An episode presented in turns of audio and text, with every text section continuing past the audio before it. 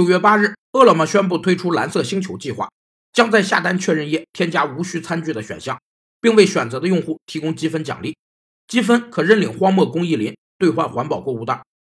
饿了么此举是为了缓解大量使用一次性餐具给环境带来的沉重负担，也是为了避免陷入企业社会责任危机。企业社会责任是指企业在商业运作中，除了考虑自身财政和经营状况外，还要加入对社会和自然环境造成影响的考量。而企业社会责任危机是指企业缺乏社会责任导致的声誉受损、失去干系人支持等现象。企业在社会责任危机中有三种反应：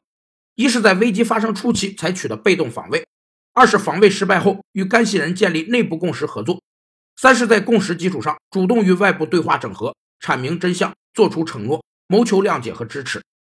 据统计，我国一年至少使用八十亿个外卖餐具，给环境带来了巨大的负担。拒绝一次性餐具。从你我做起。